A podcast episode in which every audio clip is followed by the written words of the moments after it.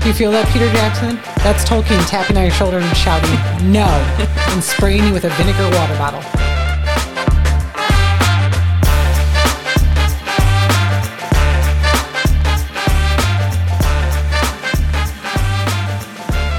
Welcome to the Books We Loved, podcast through the Troy Public Library. Today we are talking about the Divergent series by Veronica Roth with our friend Allyson Leach from Troy Recreation. And we- gorgeous facility. Gorgeous facility. We had a really great time talking with her, and it was um, for me lovely to revisit the Divergent series of books, which came out in the early 2010s, right? 2010s. Join us as we discuss the early 2010s and dystopian novels. We will mention a couple adult titles, but mostly our focus today is going to be YA titles. And this really opened up a whole discussion about the 2010s, the YA publishing landscape of the time. I was pretty Mm-hmm. proud of us. We were pretty thorough, I thought. I thought we took a very, Very- in depth, Very in depth, very literary, Look. very hard hitting, I think you some could say. Uh-huh. hard hitting journalism on a non journalism podcast. Absolutely. You heard it here, folks. Yep. You can take absolutely everything we say as gospel because we are pretty much experts. think you should ever do that on this podcast, podcast, Olivia. But I'm flattered. I mean, you have a good point. But it was fun. Know, it was fun. Allyson's lovely. And we are smack dab in the middle of the holiday season. Mm-hmm. It is probably snowy. Probably icy. It's probably icy and jolly and Mary. all that and merry. So we mm-hmm. have so come to the library. You're probably on your holiday break from school or whatever, so or work. Just We're getting get close in to it. Yeah, get in here. We're- I also not gonna wait any longer. Olivia, do you mind if I plug the Winter Reads and Winter Reads listeners programs for the youth department? I'd love to hear about awesome. those. Winter Reads is geared towards kindergarten through sixth grade. Winter Reads listeners is babies up to any five year olds that aren't in kindergarten yet. You can register with um, Beanstack, which is a website as well as an app. If you have any questions, you can call the library. If you used it during summer reading, you do not need to create an account again. You just need to log into your old account from summer reading, and you should see the Winter Reads and Winter Reads listeners programs listed there. And then that will help you track either the amount of time your kiddos are reading or the amount of books for the younger ones. And just a great way to get them. Um, keep their head in the reading game over the holidays so we don't have any kind of slippery sliding of forgetting all the wonderful things they've learned since September. And mm, just a great mm. way to keep literature going through the holidays and keep growing that love of reading with your family. So. And when do they have to sign up? Oh, What forgot time? to mention the dates. So the program began on December 5th and it will run through January 20th. Plenty of time. Plenty of time for reading. All right. Well, happy holidays, all you kids. Read some 2010s dystopian YA fiction to celebrate the season. I don't think the youngsters should be reading that. Maybe focus on some age appropriate materials. Well, I'm just I'm talking to our listeners in general. Okay. If you're in elementary school, I don't know if you should be listening to this podcast by Get yourself. Start reading Divergent right away. That's not the advice I'd give to a fifth grader just yet. Happy holidays. Happy holidays, friends.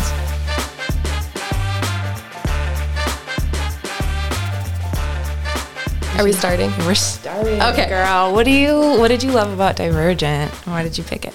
So I picked this book because it was my favorite uh, when I was a teenager. It's probably the first series that I really, really got into.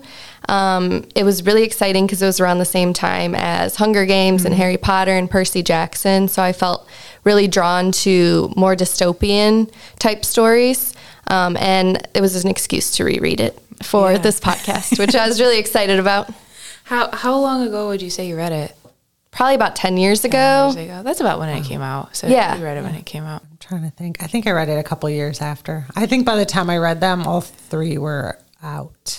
So that you would didn't have to wait like- in between. No, I don't. I don't do waiting well. So I usually try and wait until the series is done if I can. So Allyson, you were like a literal teenager when it came out, right? So this would have been written for you. I think I read it in like sixth or seventh grade. Okay, so this would have been written, uh, yeah, for your age group. maybe and then probably young. when the third one came out, I was in high school. Okay. And then when four, the prequel came out, probably same thing, still in high school. Okay. And I remember that was incredible to learn his story after the whole series had come out. I remember that being very popular. So we, Amanda and I are old, decrepit crones. So we, I wouldn't say that. oh, thanks. Um, so I was a teen librarian when it came out. So Okay. I was, um, I was working here, and in my head, and I can't, I can't determine if it's because I was reading a lot of YA and it was my job, and I was really excited. I was like a fresh librarian, and I was so excited about it. If that's why it feels this way, but it also feels like that was just like a golden age for YA. It was like mm-hmm.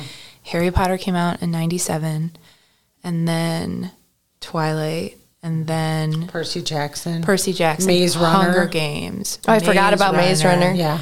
Um, And then it was like Legend, Cinder, like all of these Yeah. like hot titles. And Divergent was definitely one of the, I would say Hunger Games, Divergent, and then the John Green books were like the, the most popular. Those were like the Love John hot ones.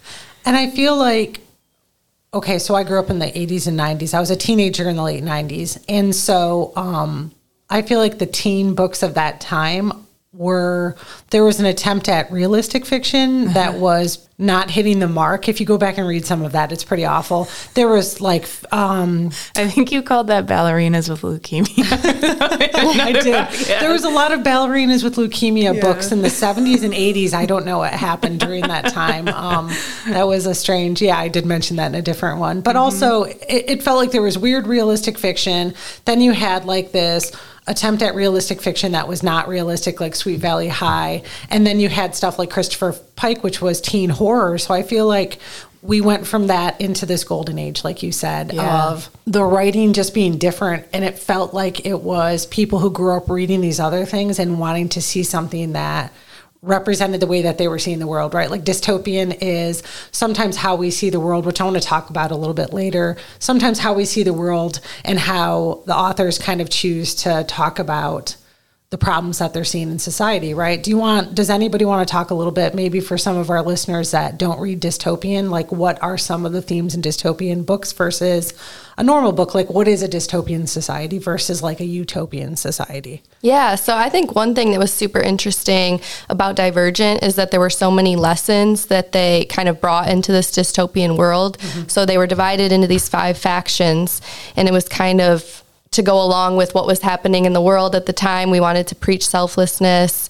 and bravery um, because this was what what year like 2010 2012 11, around that Yeah. time Yeah. Yeah. and it was set in in a dystopian Chicago too. So I felt like the author kind of chose a place that was real to people and kind of mentioned like, oh, the Sears Tower used to be here, so that they could could picture it in their minds at the same time and think like, oh, this isn't so far off, even though it's a dystopian novel. Mm-hmm. Totally.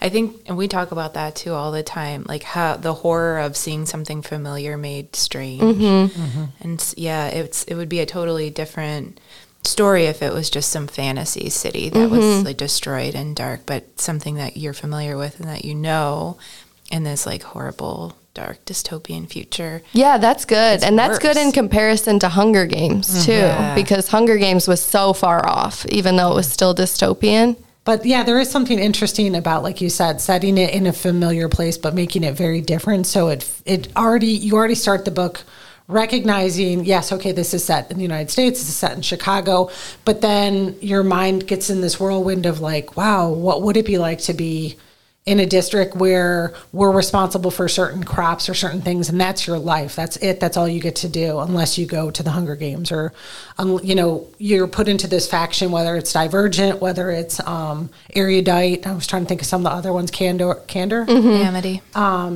amity and PPP sign. what- There was- a- there was- abnegation Yes. that's the Yes. government people Yeah. so um, but very very interesting and um, yeah that's all i'll say about that That's that's a theme too in those books. Like, mm-hmm. um, and I don't know if you can talk to this, Allyson, if this would be appealing to you when you read them as a teenager. But that feeling of the sorting hat telling you where you belong, and like the, mm-hmm. it's always this really public display. Well, I remember when I read it the first time, the beginning of the book felt so drawn out. Like I felt like I mm-hmm. was you know, wondering where where she was going to be placed for Mm-hmm. chapters and chapters. But I reread it this past weekend, and it happened really quick. Like it was within the first two chapters. Oh, okay. Um, she took her test and found out that you know she didn't belong to any of these factions, and she was different.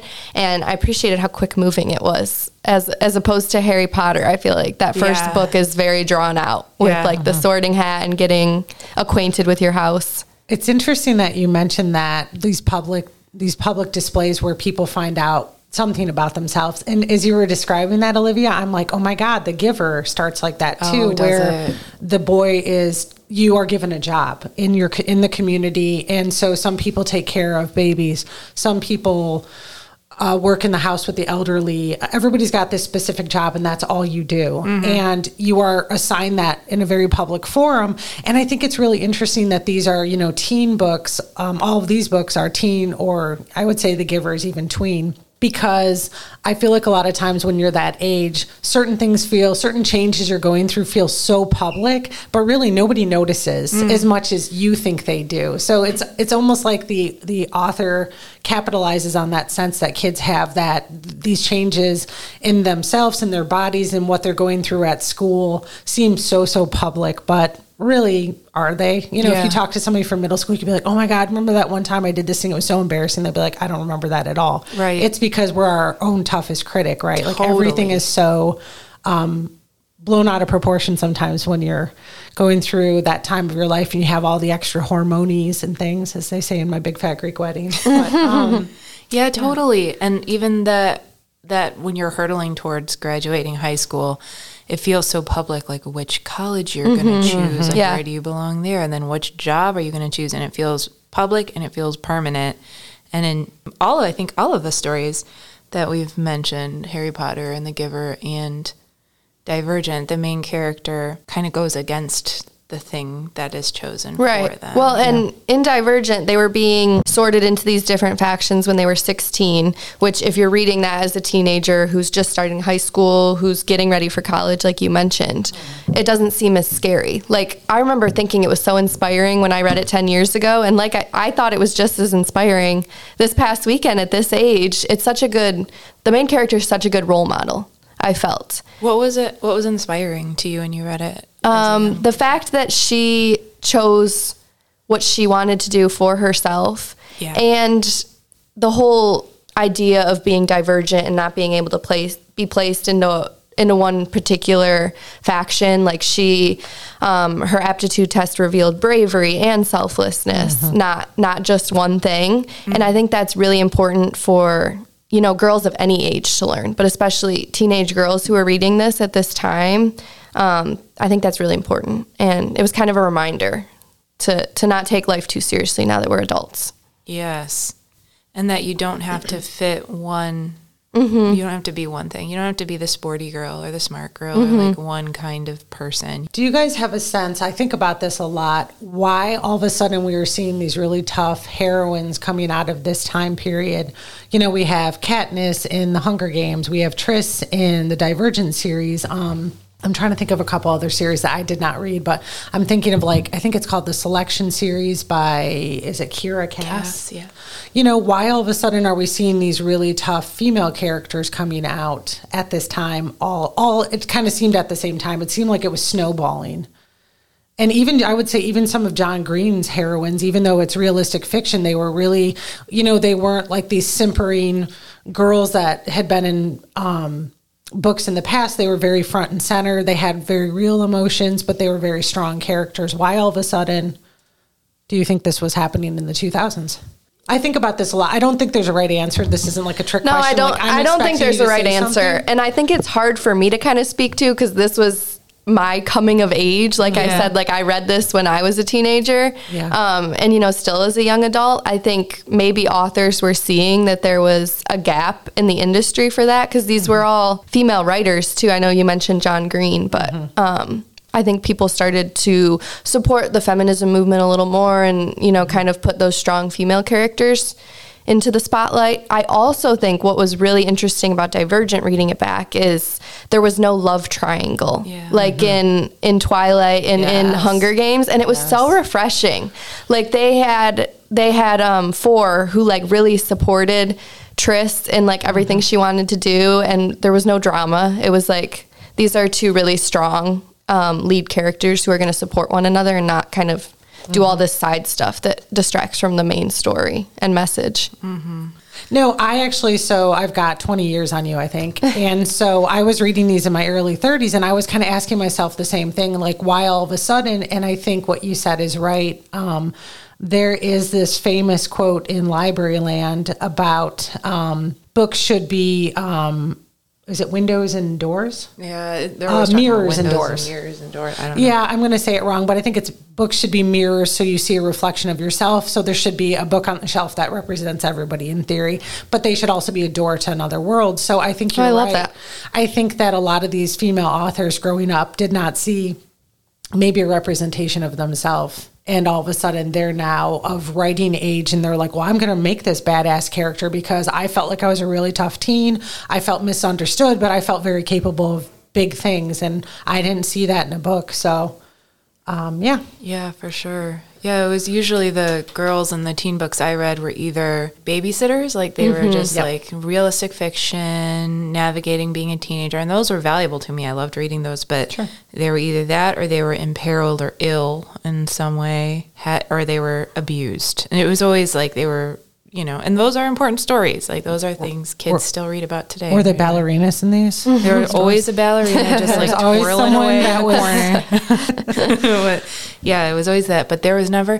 So I watched the movie in preparation mm-hmm. for today, and it was hard for me to watch. It was like. The movie was not good. It- Well, it, it wasn't necessarily. I was intrigued. I was watching the story. I was invested, but I didn't like the dudes telling everybody what to do. I was like, why do they get to tell everybody? And they were real masculine. There was so mm-hmm. much of that like masculine, Toxic masculinity. toxic masculinity. Yeah. You had to mm-hmm. prove yourself by being violent, by putting yourself in danger, mm-hmm. by doing kind of nutty stuff, and by hurting other people. And I was like, I don't like them. You're like paging red flags. I and know, paging red flags. but I also think like okay, this that was the time of like It was. the Jillian Michaels sort of I, way of being, where you just you had to be tough, and it was like also like we would watch Simon Cowell just like yell at people on American Idol Yeah. and love him and love that sort of like abusive person and Yeah. did. We did as a society. What was that thing where you were? They voted you off. Um,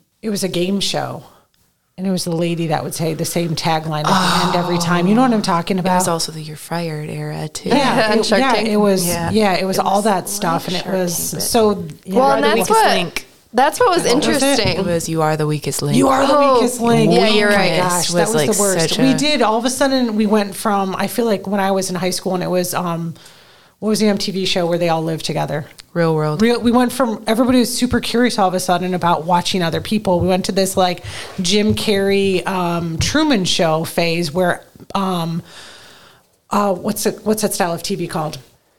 Uh, Where, where you watched like people's Oh, lives. reality TV? Reality. Thank you. Oh my gosh, my brain is not working. I only had one cup of coffee today. We went into this reality TV phase of. Yeah.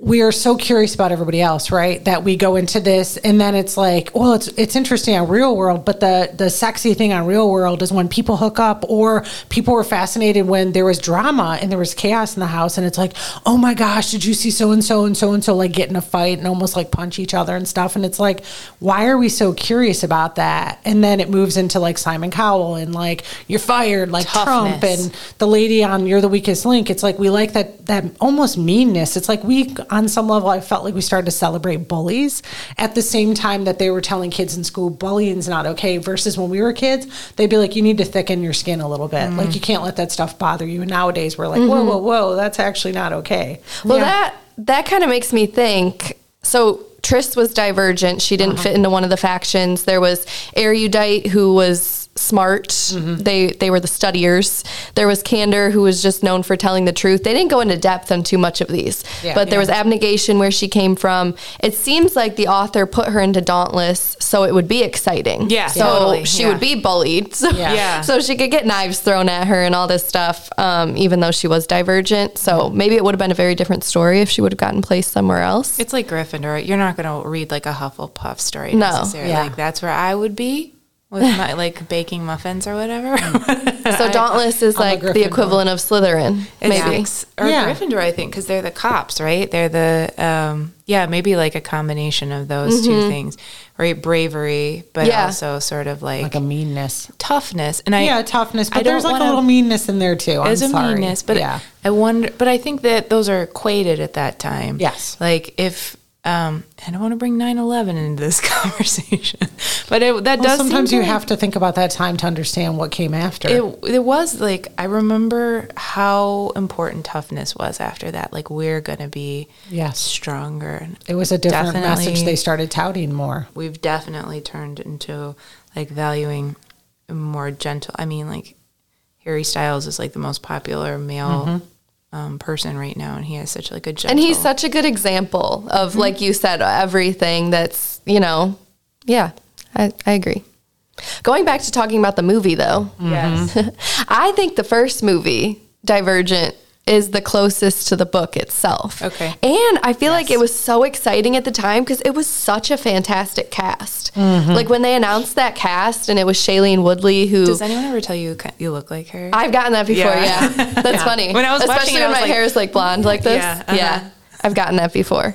Um, cause she did Secret Life of the American Teenager. And then I feel like yeah. she, she took a break and that was not that good. No. that That show was show awful. that It was a TV show. My sisters loved it, but they loved It was so bad. TV so bad. They But I watched it because I loved her. Yes. I was like, I love her. Um, and then she did The Fault in Our Stars. Yeah, which I thought that was her first thing. I didn't realize she was in a TV show. Have you seen The Spectacular Now?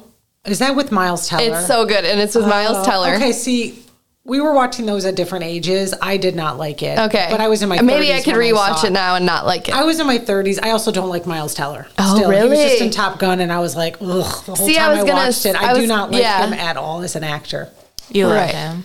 I, I do like him. Uh-huh. But I was going to say this was like such a, a prime time for all the people in Divergent because Shailene Woodley did Fault in Our Stars with Mm-hmm. Yeah. Ansel Elgort, who then played her brother in Divergent. And she did Spectacular Now with Miles Teller, Yeah. who was, you know, in there. Their and then there was neighbor, friend, or Ashley. Judd, Naomi Watts. Yep. So it was a it was a Kate great Winslet, cast. Kate favorite, Winslet. my favorite. she was a villain though. She was, but she was a good villain because everyone's so used to her being like so sweet and stuff and such lovely characters. So I like when Like she in the holiday. villain. Now that we're getting into the holidays, we Oh have to shout that movie out.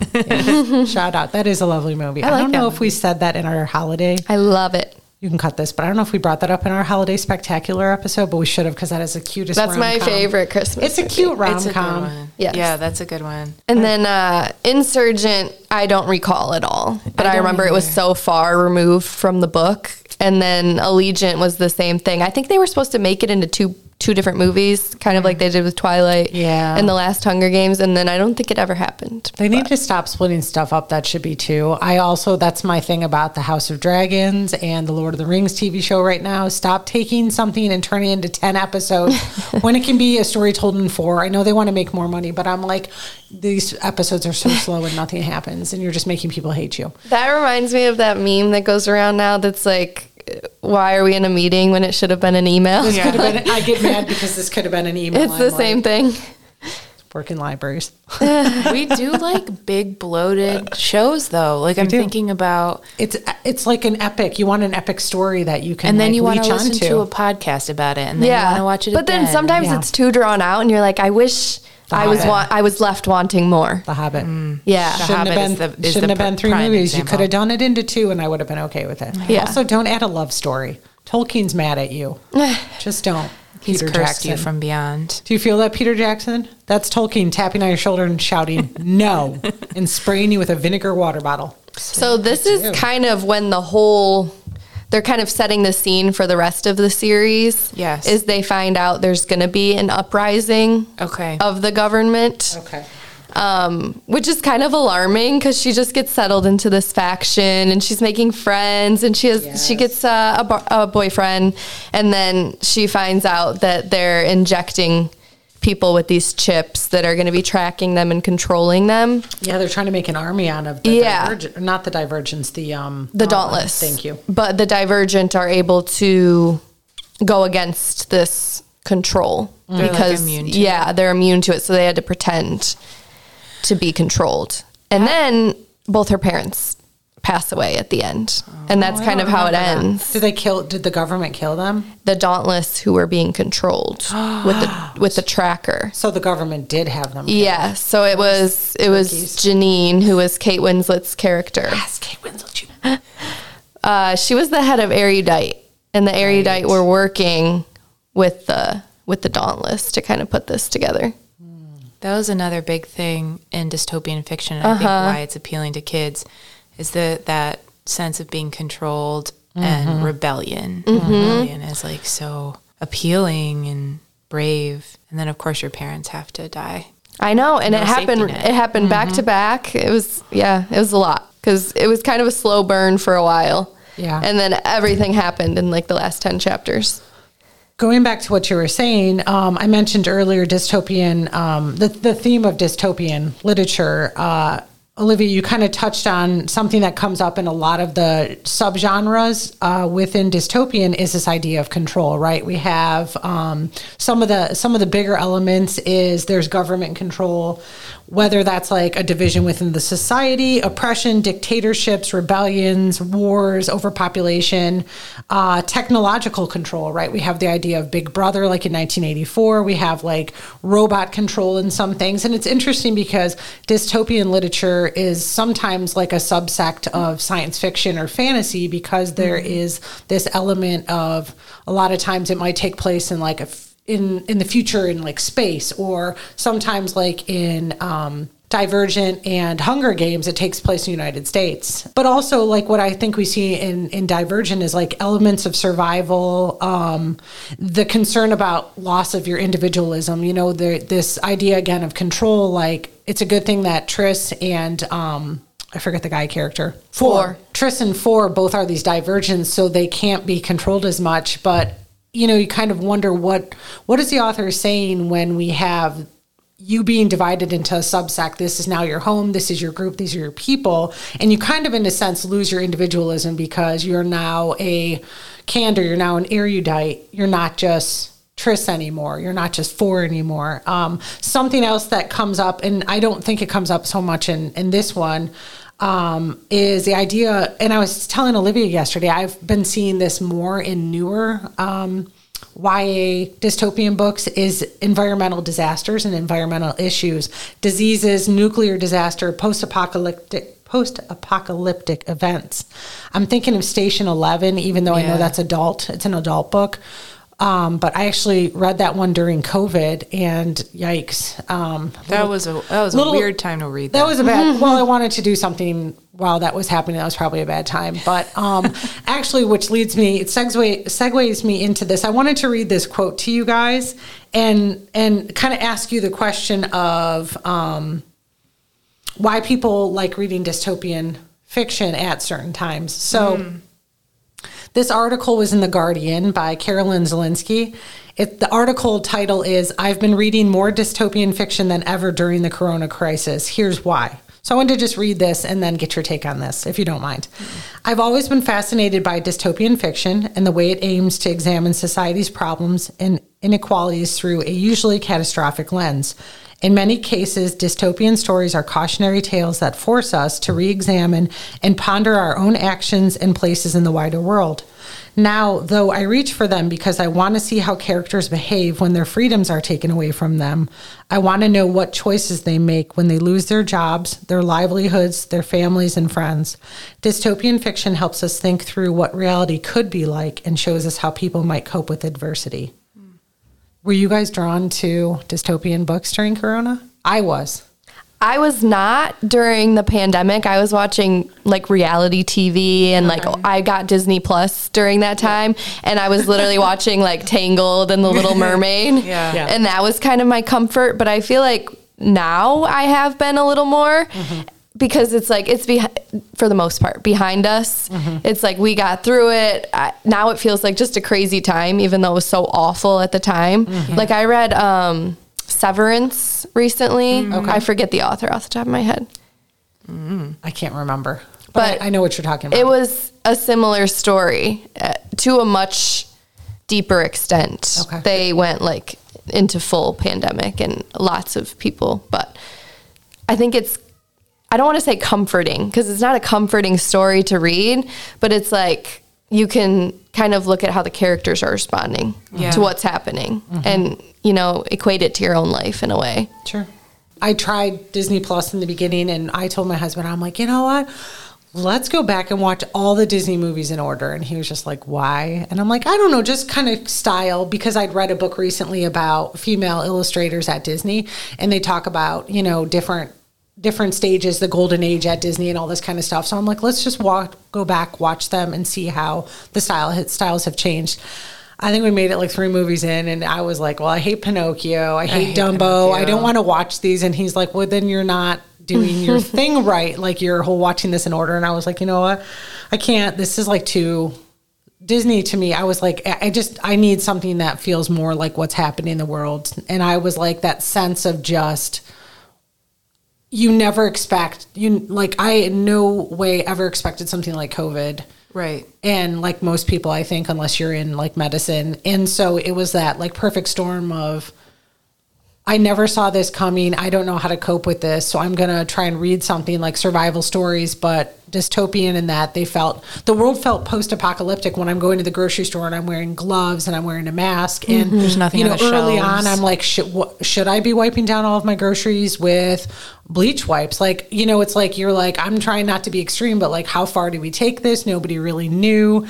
And um Yeah, our world, but strange. yeah again that idea of familiar but strange mm-hmm. Well, that reminds me. I feel like a lot of people on social media were upset that TV shows were kind of bringing a COVID storyline in. Mm-hmm. But I was watching Grey's Anatomy and This Is Us. Yeah. And those seasons that they filmed during COVID, that was like the main storyline for that season.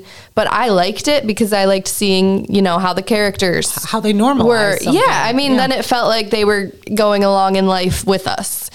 Um, Yeah. So I liked it, but I know people didn't because they kind of wanted to escape the reality. Yeah. But I mean, that's not always possible. There have been a couple kids um, books and kids being, I think we have them in our J fiction. So it'd be like year towards third, sixth grade ish. And um, a couple recently that just came out about uh, that take place during COVID. And COVID is part of the story. You know, it's how these people are going through life during COVID. And it's interesting because these kids, you know, it's like I'm experienced, I experienced COVID as a almost 40 year old. And the kind of fear and uncertainty I felt, I will be very curious in 30 years to hear stories from kids like my niece of what she remembers from this time. So I think it's very good that people we normalize it like that it was in TV shows that kids can read about it and be like, "Oh yeah, I forgot that we had to wear a mask every year or everywhere. I forgot that we did did this and it so it's like interesting to me moving forward how that's going to be and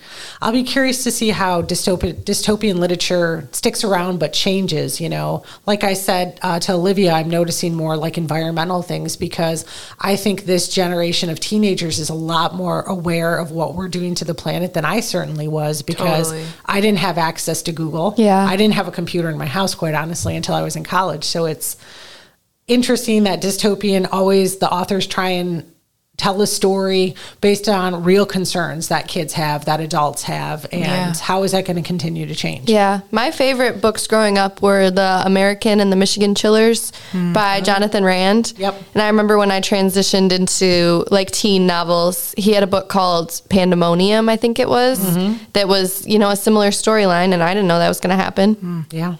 in a few years. So. Thanks. Should we do a quiz? You were going to say something. Just real quick, um, when I when we were talking yesterday, I thought we um, we were talking about that sort of golden age of YA. I don't even know if it really is. Like I said, it, I just have strong associations with reading YA at that time, but. Um, because I think Harry Potter opened up the publishing world to show Yeah. that kids like s- stories and they like dark stories and they don't care if books are fantasy and huge and like as long as the story is good, we're interested. So publishers were more interested in publishing for that age group. Um, so anyway, all it was so it felt like every book I bought for the teen collection was dystopian. It was Or fantasy. I remember or fantasy that. or vampires or werewolves or Yeah. yeah, some kind of I mean it was just like over I was over. buying teen fiction at that time Yep. too, and I was like, "Geez, Louise, can we just have a normal story?" I know. And some of them stood out, like Yeah. the Legend series. Yes. Cinder, um, the Selection was very popular. Matched was very, you know, it was like, Yeah. they were kind of spin off. The fifth wave. Yes, yes. Uh, Maze Runner, you said Michael Vey, Yep. um, all these great things. And now it feels like YA authors are more interested in realistic fiction with social issues at their heart. Like The Hate You Give is the last big one that I can really think of. That's a good example. And it seems like Her next one is coming out as a movie. I think it's The Come Up was the they second come one, up. Yeah. right? Because the last one was Concrete Rose, I think. And I remember she posted something, a tweet she had written while she was writing the books, before she was a known author. And she had said something um, on Twitter you can ask publishers questions. And she had asked the question, like, is it a no no to write about um, current social issues, or is that, or, it, or can you get a book like that published? And then there was the hate you give. She Yeah. was writing, Yeah. and so it was like, do we have permission to write about real things that real teenagers face? And then, of course, she did it, and it was this huge hit because kids seem like they don't need.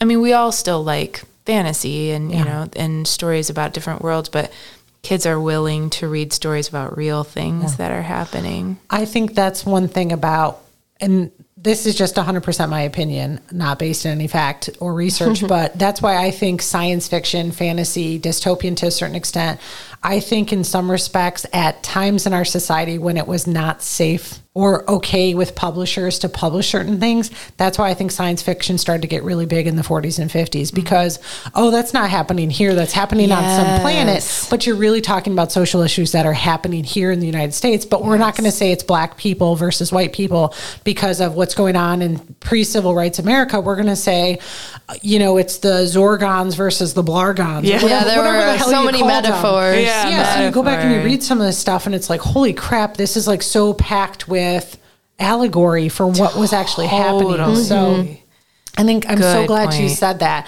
And I'm like a big Harry Potter fan. And it was interesting. I was telling Olivia, I always think of it as fantasy.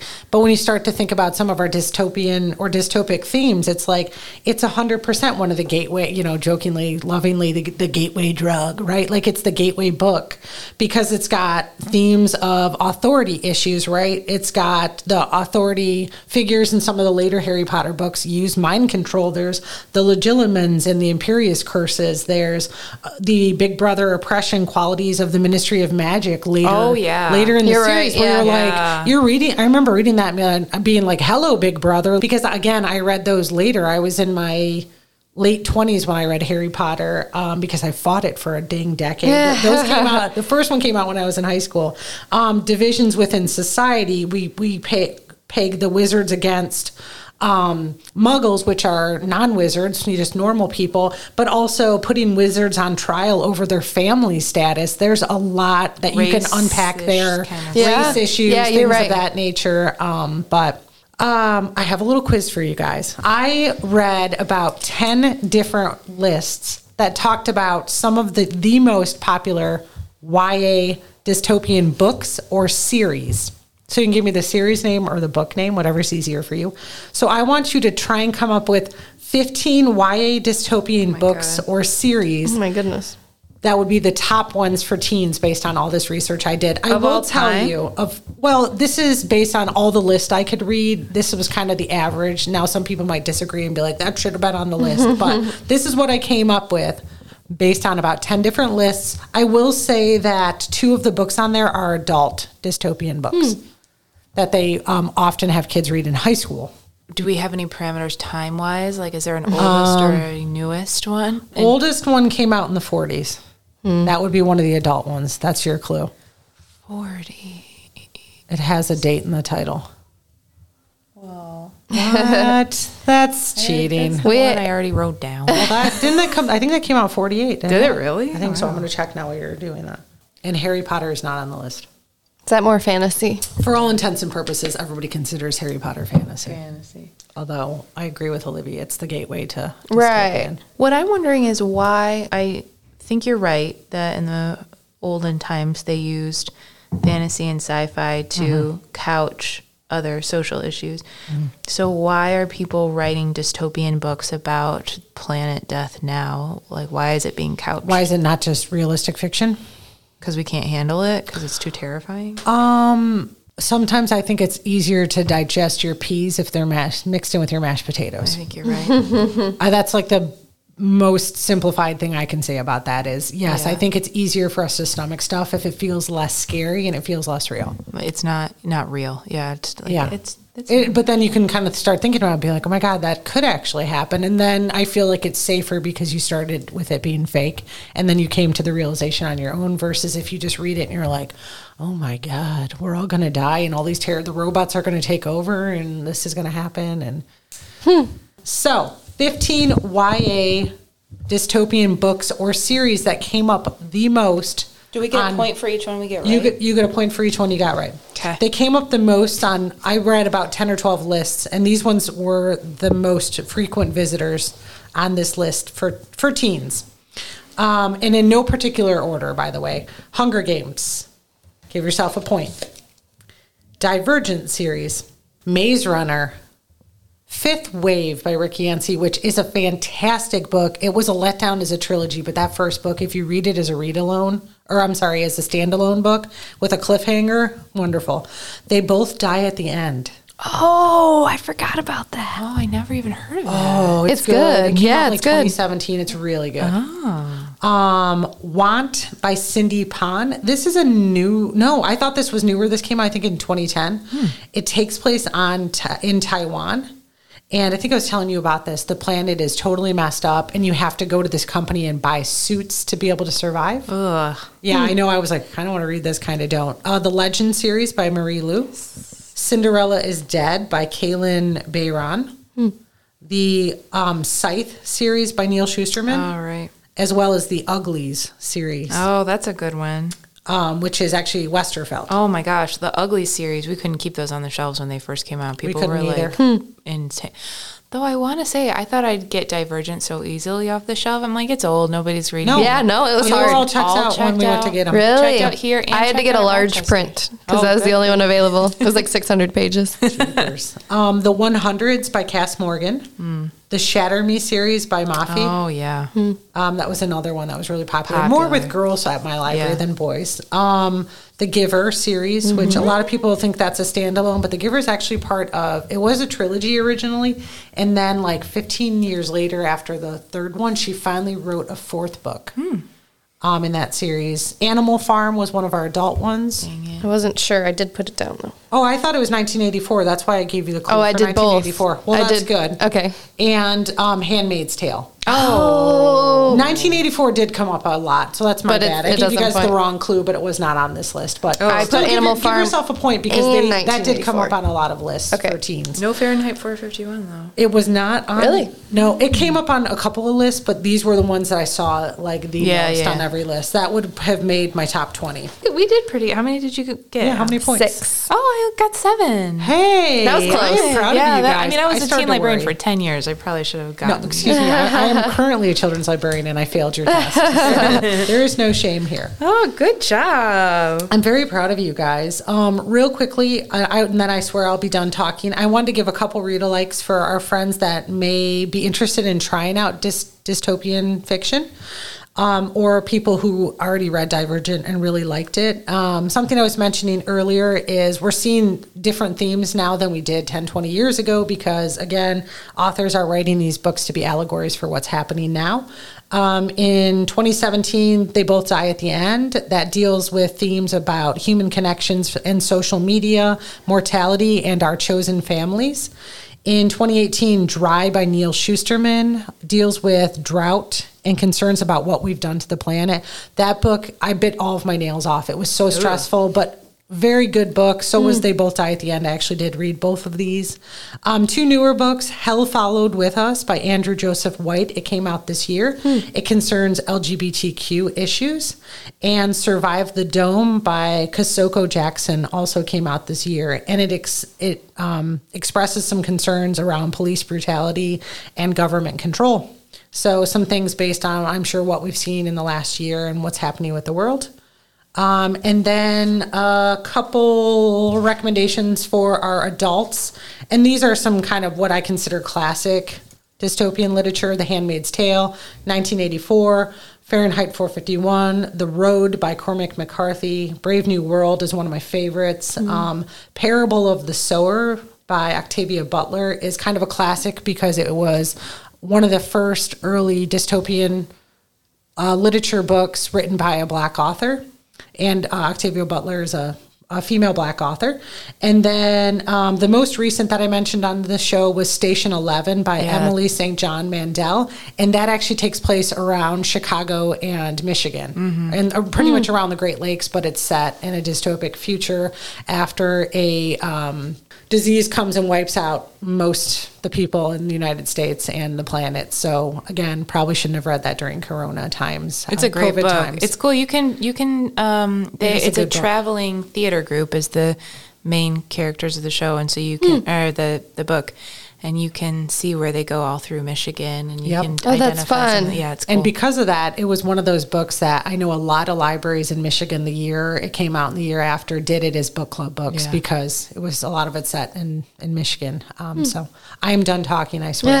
Did you have anything else you wanted to say about the book? Cal? No, I'm Yeah, good. Good. Thank you so Do much for joining us. Are you reading anything good right now you'd like to recommend? I'm not reading anything right at this moment, but I plan to start. Carrie Soto is back tonight. I'm doing that right now. right now, I'm so excited because I've I've only read her big three: Daisy Jones, Evelyn Hugo, and Malibu Rising. Mm, but they were all like five stars for I me. have not done Evelyn. It was good. Hugo yet. It's like one of those that it's super overhyped on like social media. Okay, that's why I didn't do it. It's one that like I feel like was appropriately hyped up because there's to- a lot that are over. Yeah, I just told my sister she recommended Carrie Soto, and I had done um, Daisy Jones, and I had done I Malibu love that one. Rising, and I, my sister's like, I texted her, I was like, oh, I'm, I'm reading Carrie Soto right now, and she's like, okay, this is my order of how I like her books, and I'm like.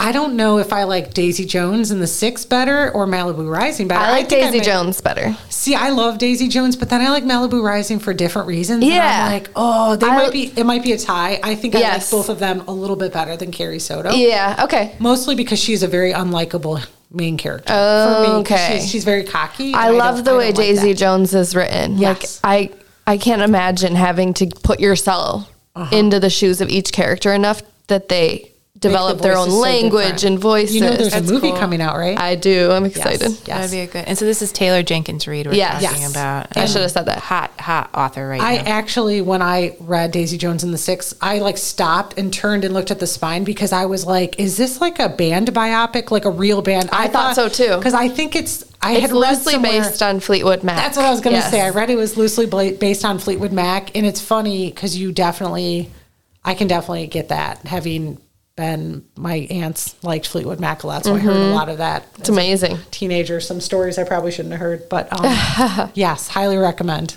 Yeah. Very Good. good. So I'm enjoy. excited. Thank you. yeah, enjoy. And do you have anything about the um your job that you want to share? Any upcoming? This events? is coming out November 30th. yeah.